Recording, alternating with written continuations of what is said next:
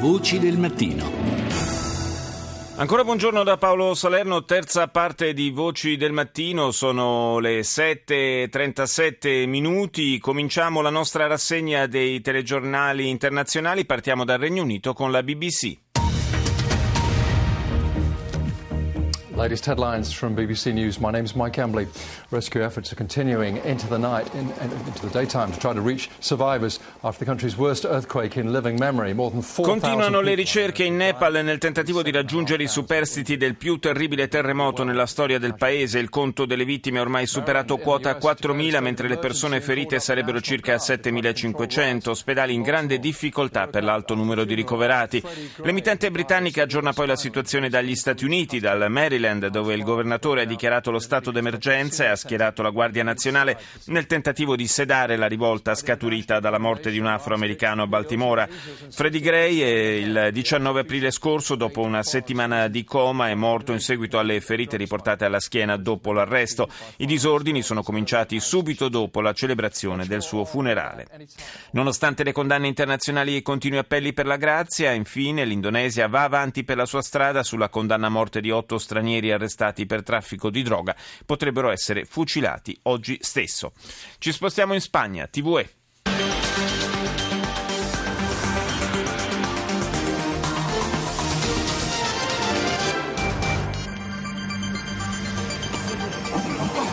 Nepal y su capital Katmandú están devastadas por el terremoto del pasado sábado. La cifra de muertos sigue subiendo. Ya son más de 3.700 los fallecidos y 7.000 los heridos. Ahora se trabaja... In Nepal continuano a crescere, continua a crescere il bilancio delle vittime si lotta contro il tempo per cercare di portare in salvo i superstiti rimasti sotto le macerie che in qualche caso si fanno strada, i superstiti scavando con le mani. Mancano l'acqua, l'energia elettrica le strutture sanitarie sono al collasso, dispersi 118 18 spagnoli. Almeno 20 alpinisti sono morti, 200 persone sono disperse a causa delle valanghe che hanno spazzato l'Everest. Il tempo non favorisce i soccorsi, anche per oggi sono previste nevicate in quota. La comunità internazionale ha inviato squadre di soccorso e aiuti umanitari, fondamentali le unità di potabilizzazione dell'acqua, necessarie per evitare epidemie. E infine un titolo di politica interna spagnola con il premier Rajoy che annuncia il ritocco verso l'alto delle stime sulla crescita del PIL con un aumento aumento del 2,9%. La Spagna potrebbe essere il paese europeo che cresce di più nel 2015. Al Jazeera. أغلب سكان ضاحية شاركوس الفقيرة بأديس أبابا يعرفون على الأقل خمسة من أولئك الذين أعدموا على يد تنظيم الدولة الإسلامية Questo servizio di Al Jazeera è girato in Etiopia dove la TV Panaraba incontra molti giovani, oltre agli amici e parenti di alcune vittime dello Stato islamico, cioè i 30 etiopi cristiani decapitati in Libia. Nonostante la disperazione espressa nel ricordare i loro cari, gli intervistati evidenziano che comunque l'obiettivo dei giovani resta quello di andare in Europa. Per noi è meglio partire, provarci almeno meno invece di rimanere qui a non fare nulla, dice con voce sicura uno degli intervistati. Insomma, neppure il timore dei tagliagole dell'ISIS può frenare la spinta migratoria. Andiamo in Giappone con NHK.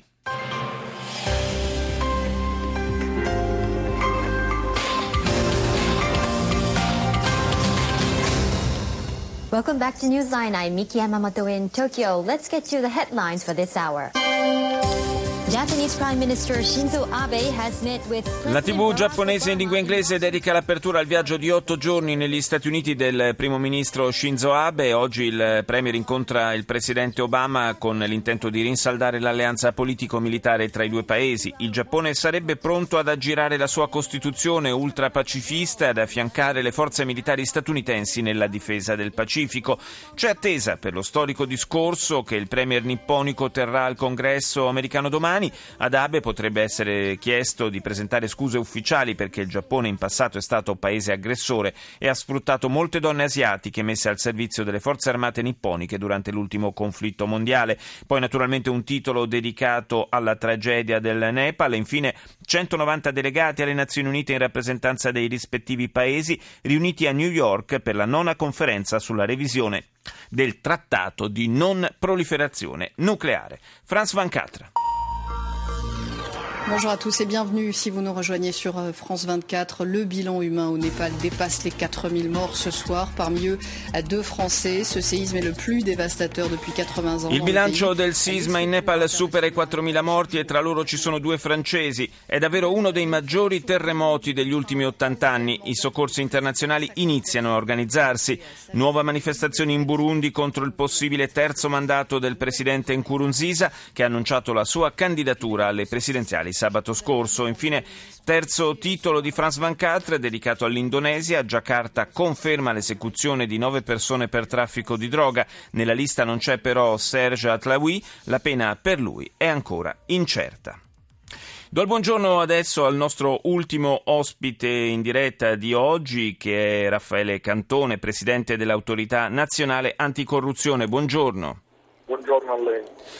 Vogliamo parlare con lei del, dell'iter eh, che stanno seguendo due importanti provvedimenti legislativi. Uno è il mm, disegno di legge anticorruzione, approvato, c'è stato il primo sì al Senato, il, proprio il primo aprile, ora è all'esame della Commissione Giustizia della Camera, ma c'è in arrivo anche il nuovo codice degli appalti e questo forse eh, da un punto di vista proprio eh, strettamente pratico, questa forse è una misura eh, che le starà anche particolarmente a cuore, immagino.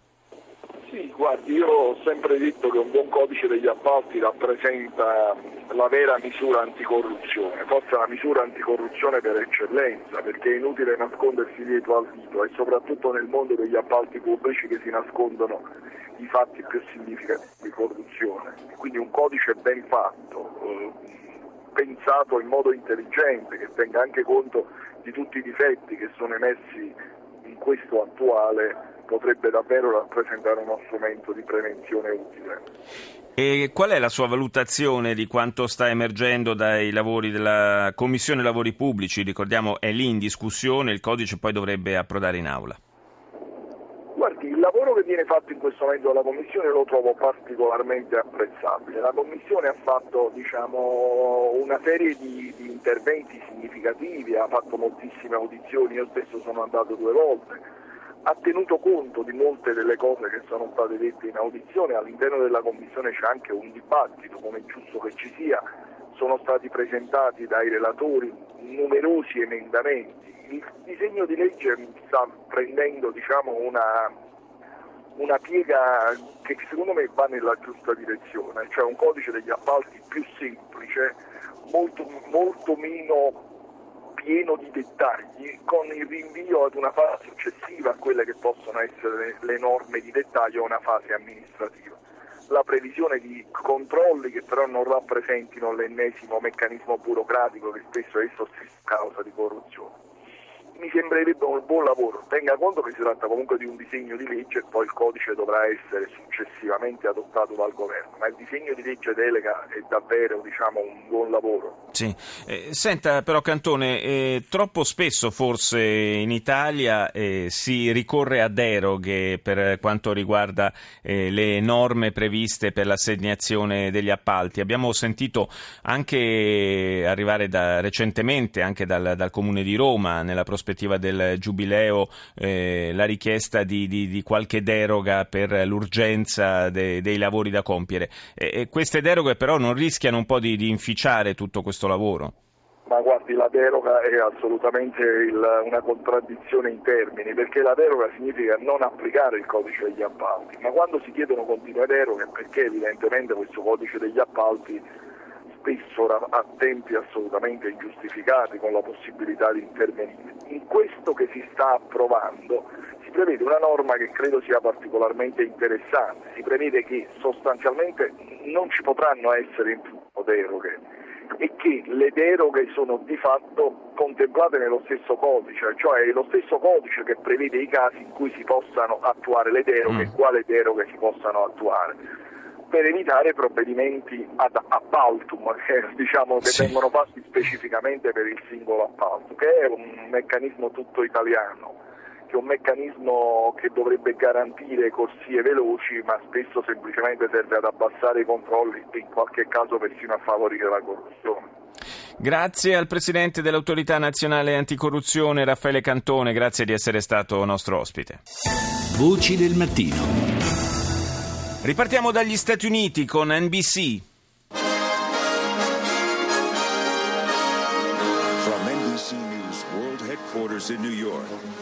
This is NBC Nightly News. Reporting tonight, Lester Holt. On this Monday night, breaking news. Baltimore erupts in a violent standoff, chaos in the streets as riot police. Baltimora nel caos, violenza nelle strade, scontri tra manifestanti e polizia, la città davanti a sé una lunga notte, dice NBC. Più di 4.000 morti in Nepal, cresce rapidamente il numero delle vittime, una missione di soccorso sul monte Everest, le famiglie degli americani dispersi in attesa disperata di qualche notizia.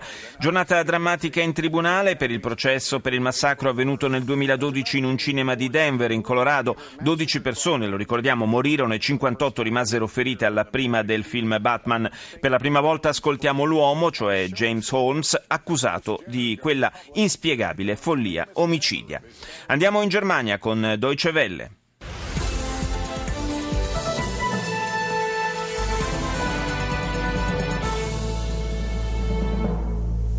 And a very warm welcome to DW in Berlin. I'm Leila Harak with a quick check of this hour's world headlines. The U.S. city of Baltimore has suffered widespread violence. Anche l'emittente tedesca in lingua inglese apre con i disordini di Baltimora, guerriglia urbana, saccheggi e distruzione di automobili dopo il funerale di un afroamericano, Freddie Gray, morto per le ferite riportate dopo il suo arresto. Gli incidenti di Baltimora, sottolinea Deutsche Welle, sono i peggiori da quando, per un episodio simile, scoppiarono i disordini a Ferguson lo scorso anno. E poi un drone sorvola la capitale del Nepal, Kathmandu, e riprende il livello di devastazione causato dal terribile terremoto di sabato scorso.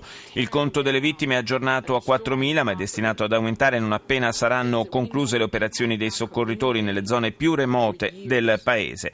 Sarebbero circa 20.000 le persone in fuga dal Burundi nell'Africa centrale che hanno già raggiunto lo stato confinante del Ruanda in seguito agli scontri che da due giorni si verificano nella capitale Bujumbura. Le proteste sono scaturite dalla decisione del partito di governo di ricandidare per un terzo mandato il presidente Pierre Nkurunziza. La Russia si mostra contraria alla decisione delle guardie di frontiera polacche di impedire l'ingresso nel paese a un gruppo di motociclisti partiti da Mosca per commemorare la marcia dell'Armata Rossa verso Berlino 70 anni fa. E infine si parla delle celebrazioni che si sono tenute a Barcellona per commemorare le vittime dello schianto dell'aereo della German Wings avvenuto il mese scorso sulle Alpi francesi. Median.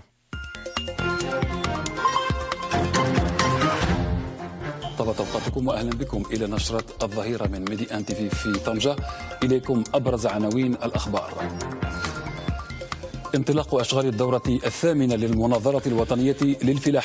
A Meknes, dice il telegiornale marocchino, parte l'ottava edizione del dialogo nazionale sull'agricoltura e nel frattempo il competente ministro annuncia il record assoluto di produzione di cereali, 110 milioni di quintali. Continua a crescere il numero delle vittime del terremoto in Nepal. Israele pianifica di costruire nuovi insediamenti a nord di Gerusalemme. Andiamo in Cina, CCTV. “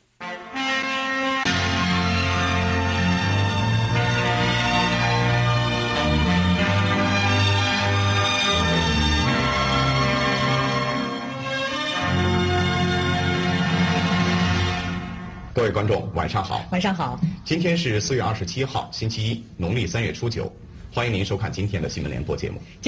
Il presidente Xi Jinping ha incontrato il segretario per lo sviluppo birmano in visita a Pechino e questa è la notizia d'apertura del telegiornale cinese. Pubblicati i dati relativi ai casi di corruzione fra i componenti del Partito Comunista, oltre 160 sono finiti sotto processo per, eh, a vario titolo. Si va dal possesso non autorizzato di auto di servizio all'utilizzo di fondi pubblici per l'organizzazione di banchetti fino a regali indebitamente ricevuti. E poi le notizie sul le conseguenze del terremoto in Nepal, danni importanti anche nella regione del Tibet, strade interrotte in prossimità delle zone colpite dal sisma. Al Jazeera. أنا عرضوا علي أول ما أخذوني أغلقوا البيت هذا وأخذوني عقريات أربعة على التحقيق فدخل Questa casa non si vende, è il titolo del focus di Al Jazeera su alcune famiglie palestinesi di Hebron in Cisgiordania, persone che in questa città vivono da generazioni ma che si trovano in crescente difficoltà. Infatti sono assediati giorno dopo giorno da insistenti offerte di acquisto a cifre stellari della propria abitazione o del terreno e al contempo subiscono pressioni da parte di miliardari ebrei non residenti in Israele che a qualsiasi prezzo vorrebbero acquistare case a Hebron. E chiudiamo con ABC. Reminder now the top stories. The federal government says it's now expecting Myron Sukumaran and Andrew Chan to face the firing squad within 24 hours. La TV australiana dedica il servizio d'apertura alla causa dei nove di Bali, il gruppo di trafficanti di eroina arrestati in Indonesia e condannati alla pena capitale e la fucilazione che dovrebbe essere eseguita tra poche ore. Disordini si sono registrati questa mattina al porto di Cilacap dove sono sbarcati i familiari di due trafficanti australiani. Sono in viaggio verso la prigione dove sono detenuti i loro cari ma potrebbero troppo tardi per vederli ancora vivi.